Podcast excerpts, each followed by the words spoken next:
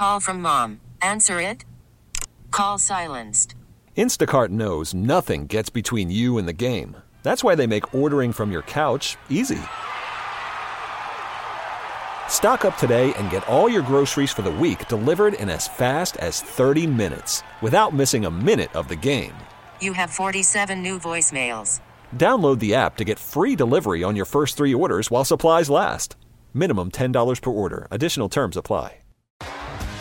T-Mobile has invested billions to light up America's largest 5G network from big cities to small towns, including right here in yours. And great coverage is just the beginning. Right now, families and small businesses can save up to 20% versus AT&T and Verizon when they switch. Visit your local T-Mobile store today.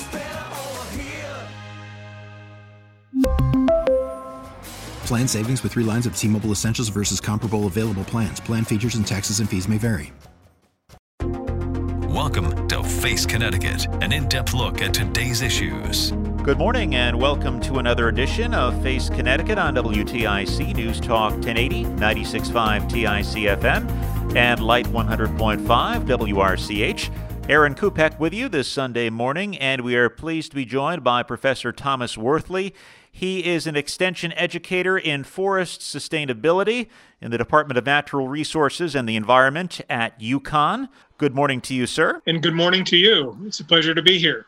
Well, Connecticut is heavily forested, more so now than during some other times in our history.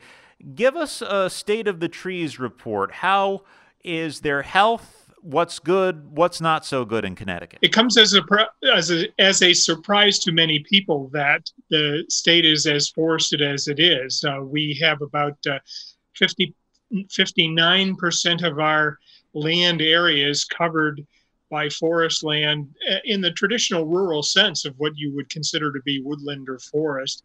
And another 15% uh, on top of that, or approximately, is uh, uh, is under a tree tree canopy um, in what we would describe as our exurban, suburban, or urban forest uh, resource. Uh, these are trees along roadways in people's yards, in the parks, and uh, uh in, in places like that. And so uh, we do have quite a bit of tree cover. About 75% of the state is under a tree cover of one sort or another, and it's a uh, it's a valuable resource that we all depend on for uh, cleaning the air and reducing the noise and, and providing for uh, the, the water that we all uh, uh depend on uh, coming out of our faucets and, and a variety of other benefits that include things like wildlife habitat and recreational resources and, and, and, things of that nature. Not to mention that we have a, a thriving um, forest products, wood products industry in Connecticut that um, you know, that employs uh, uh, quite a number of people, thousands of people actually. But for some trees in particular, it has been a tough, you know, five or, or four years recently with first the gypsy moth and then the arrival of the emerald ash borer in Connecticut. Uh, tell us what trees are affected and what sort of uh, damage you're seeing. The two insects that you have mentioned uh, are both uh, non-native insects that uh, have arrived in Connecticut at various at different times in the in the past. Uh, gypsy moth has been around for a long, long time, and there are some uh, agents within the environment that uh, most years keep the gypsy moth population in check. Uh, it's kind of naturalized in our environment. It affects primarily oak trees, but when you have the, just the right conditions, the population of gypsy moth caterpillars can explode and uh, they will chew on any virtually anything they find, uh, except for tulip trees or yellow poplars as they're commonly known.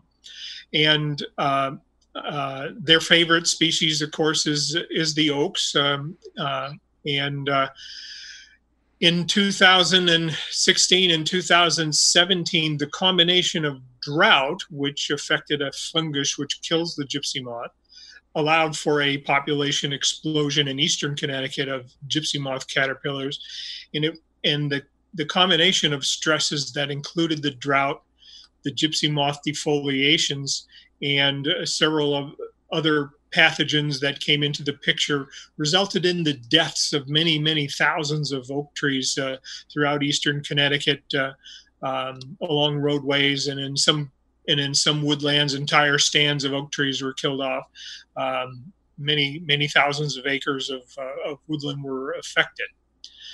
The other pest you mentioned, emerald ash borer, is one that we have anticipated for some time. It arrived in Connecticut. The first, uh, um, the first uh, confirmed sighting of emerald ash borer was back in 2012 and 2013, and has slowly spread across the state. Uh, so that it's found in every county of the state and most towns within the state. And it affects only ash trees. Uh, the larvae of the insect uh, is, lives under the bark of the tree and chews away at the at the live tissue just beneath the bark of the tree and and uh, feeds on that tissue and eventually uh, you know creates uh, galleries under the under the bark and the and the tree can be uh, can be girdled by this activity um, and eventually the tree dies. Um, you know so we're we're anticipating the death of most of, most of the ash trees because uh, uh, we don't have a good um, broad scale control method uh, for um, dealing with the emerald ash borer. Uh, there are some experimental things, and there are some um, systemic insecticides that can be used on uh, big trees or ornamental trees or whatever the case may be. But in the woods uh, along the roadways and and uh, things like that, we are expecting to lose most of the ash resource in, in Connecticut. Are pests like this affecting trees cyclical? I, I, think about all the, the street names around Connecticut named after trees that you really don't see in this part of the world anymore. Does this kind of ebb and flow? Well, the gypsy moth certainly does. And, you know, it's much dependent on weather conditions and so forth and so on. The emerald ash borer um, is one that's just. Uh, just expanding and expanding. It will eat its way out of uh, out of out of food eventually, and uh, uh, uh, won't be as big of a problem. And perhaps some of the young ash trees that we have uh, in some places where ash has been able to regenerate itself, um, you know, may uh, may grow up to be stately trees again. But certainly, chestnut trees went through a problem back in the 19 early 1900s um, where a fungus came along and you know killed most of them off. But we still have we still have chestnuts in the forest. We still have chestnut trees in the forest. They just don't get to be very big trees. They they grow up a little ways and then they uh, uh, they get sick and they and they die off. So. Uh, um, while chestnut is still a component of the forest, we don't get to see very many mature ones. Same with elm trees. Elm went through the uh, the problem of um, uh, Dutch elm disease back in the 1950s and 60s, and uh, uh, we lost most of our large stately elms, and uh, we still have elms around. There's no uh, no question about that. But once again, they don't get to be very big trees before they they catch the disease and, and die back given scientific advancements and you know what you can do to genetically modify organisms these days. Is there a, a, chance we, we might sometime in the future see large stately elm and chestnut trees again in Connecticut? Well, uh, there is a there is a possibility. Yes, absolutely. Um, and I emphasize the word possibility. Uh, there's an awful lot of work going on with American chestnut, uh, uh, doing various uh, breeding studies and, as you say, genetic studies and uh, um, to try to find the uh, um, the uh, the genetic code, if you will, that uh, exists in Asian chestnuts, for example, that they're not susceptible to this disease, and uh, see if it can be bred into American chestnuts uh, um, to to make them more resistant. Uh, so there's experiments going on all the time. There are people that are, have devoted their entire career to uh, uh, finding the, the solution with respect to uh, uh, chestnut blight. Um, as far as elm is concerned, uh, there's a combination of factors at work there. There's a, a, beetle that carries the the disease that affects the trees, and and finding a predator for the beetle or finding a um, you know some sort of genetic solution that makes the tree resistant to the um, to the fungus is you know is is is an area that um, more research could uh, could take place on. With respect to emerald ash borer, uh, there are some experiments underway to try to find a uh, a predator that would affect the uh, um, the insect um, that would be species, what we call species specific, that it would only affect that insect, so that if we brought it into the environment, it wouldn't uh, um, uh, affect something else by mistake. But these sort of biological controls are are under study as we speak. Moving back to the oak trees that have been affected by the gypsy moth a lot of them are are still standing, dead, and and that can pose a danger, can't it? Oh, absolutely. Um, what we'll uh, what we'll see with uh, with standing dead trees is that they'll slowly collapse, and what that what I mean by that is that they will. Uh, uh, shed their smaller branches first. The smaller branches will decay and drop straight down out of the tree, and then eventually larger branches will uh, will begin to drop out of these trees. And uh, uh, for trees that are close to where uh, human activities take place along roadways and in near people's yards and that sort of thing, um, it can be a it can be a danger. You need to be aware. an awful lot of people are spending time um, these days, you know. in an effort to get out, um, you know, we're all doing some sort of quarantine. Uh, and in an effort to get out, many people are going on hikes and on trails and uh, in parks and forests and um, preserves uh, around the state. And um, uh, they need to be aware that uh, in some places there's quite a number of standing dead trees. The dead branches can drop out of those trees anytime. Um, under any conditions. Uh, not it doesn't have to be a windy day. It doesn't have to be a rainy day, but uh, that exacerbates the problem. But uh, branches can drop out anytime and uh, uh, can be very dangerous. So they need to have an eye in the canopy as well as an eye on the trail as they as they move along. Um, the, the, towns and the state and the utility companies are uh, um, frantically trying to deal with these with these dead trees that are uh, uh, adjacent to uh, various forms of infrastructure, you know, the power lines and the uh, and the highways and that sort of thing, um, in order to uh, uh, avoid potential of uh, you know dead trees harming people driving by and that and that sort of thing. Eventually, a standing dead oak tree or ash tree will, you know, the root system will decay. What anchors it to the ground will no longer be there, and gravity is the law. it will, uh, you know, the tree will eventually tip over in the uh, whatever direction it happens to be leaning, and um, that's uh, when it could be the most dangerous because that's the biggest and heaviest part of the tree, and the trunk, of course. You are listening to Face Connecticut. We are talking to Professor Thomas Worthley, Extension Educator in Forest Sustainability in the Department of Natural Resources and the Environment at the University of Connecticut. Now, talking about the the trees affected by the gypsy moth, are all of them that were hit in 2016 and 2017 dead now, or are some of them still dying? Um, there has been some some residual post, um, you know, post infestation mortality uh, caused by some follow up stresses. Uh, there's a native insect called uh, two-line chestnut borer, for example, that will uh, invade oak trees that are stressed. There are some fungal diseases that will affect uh, oak trees that are stressed out, and so uh, uh, we may have lost a couple. But most of the trees that survived the the gypsy moth infestation uh, are doing pretty well now. They've all leafed out. They have pretty good crowns. They're getting plenty of moisture the last couple years, and uh, we expect them to uh, to continue to survive.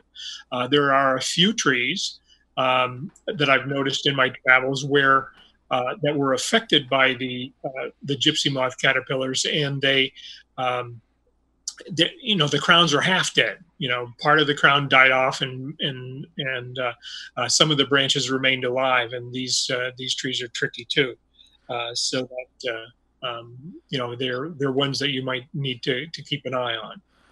How big an issue is it of trees getting strangled essentially by invasive species? Uh, I think about like bittersweet, for example, in my yard has has killed a couple of trees because it's gotten just out of hand. Well, there are a number of invasive species um, uh, that are associated with our forests. Most of them are vines or shrubs, uh, small shrubs. And the biggest problem we have with invasive species is that the deer don't eat them. and, um, and uh, not that that's funny, but uh, um, the deer you know we have a very large deer population that eats almost every native uh, native plant that it can find.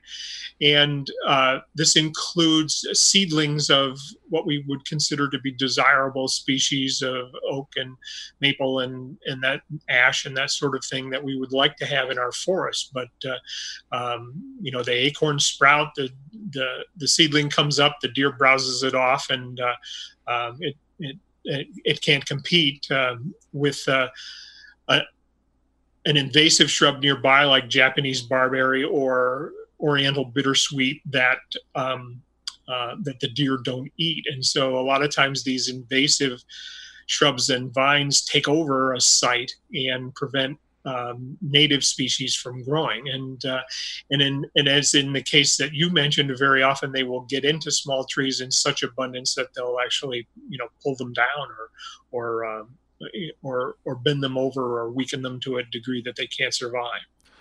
Talk to us about the role of trees in fighting climate change and the debate that's going on right now.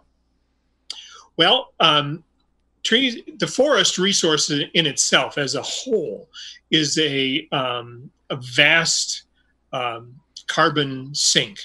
Um, trees pull carbon dioxide out of the atmosphere um, during the process of photosynthesis in order to grow in order to create more wood. And as they uh, add a ring of wood every year uh, to their trunks and branches, uh, they store an awful lot of carbon and they sequester a lot of carbon um, out of the atmosphere. And uh, actively growing trees will be pulling carbon uh, from the atmosphere and, and therefore are seen as a part of the a big part of the solution to um, reducing carbon dioxide and therefore addressing uh, climate change issues.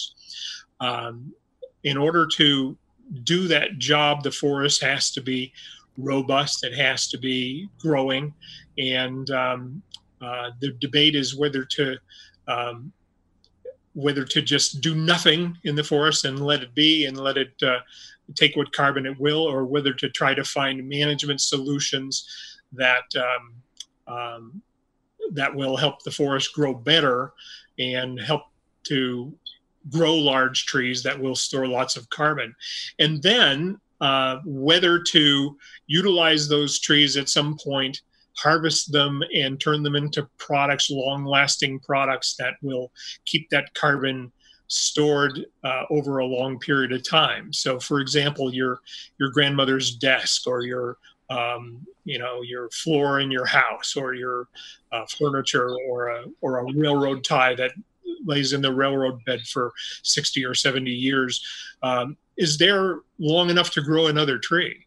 And um, um, some of the debate rages around whether it's appropriate to harvest trees and turn them into wood products and or whether to just leave them in the woods and to uh, to continue to try to grow. Um, we don't have all the answers to that debate yet. Uh, that's another area of research that's uh, a tremendous amount of research has been done on that. And, um, you know, for people who are interested in pursuing that, uh, they can contact me. I can send them some references that uh, uh, would uh, provide for some more detailed information. But we, um, we in the forestry world, the professional foresters feel as though it's appropriate to seek management solutions for what forest we have left to optimize carbon sequestration and storage in a balance with the other uses that we um, put the forest to. And the other side of the question is um, what sort of management is appropriate for helping our forest be resilient to the changes that are coming along. Um, as, as as climate changes, we have more severe weather events. We have more opportunities for higher temperatures and droughty conditions. And will the forest composition change as a result of that? And are there management solutions that we can apply that will, uh, you know, help the forest to adapt, help the forest to be resilient in the face of these types of changes?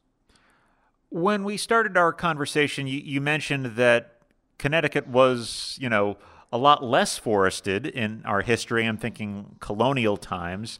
Are, are there any lessons to be learned when we, we cut down so many trees so many years ago? Well, you know, it's it's interesting. You know, probably the, the least amount of forest uh, that occurred in Connecticut was in the early 1800s when when the agricultural use of land was at its uh, at its peak. You know, they estimate somewhere between 25% and 30% of the land was occupied by trees, and the rest was farm and pasture and villages and that sort of th- stuff.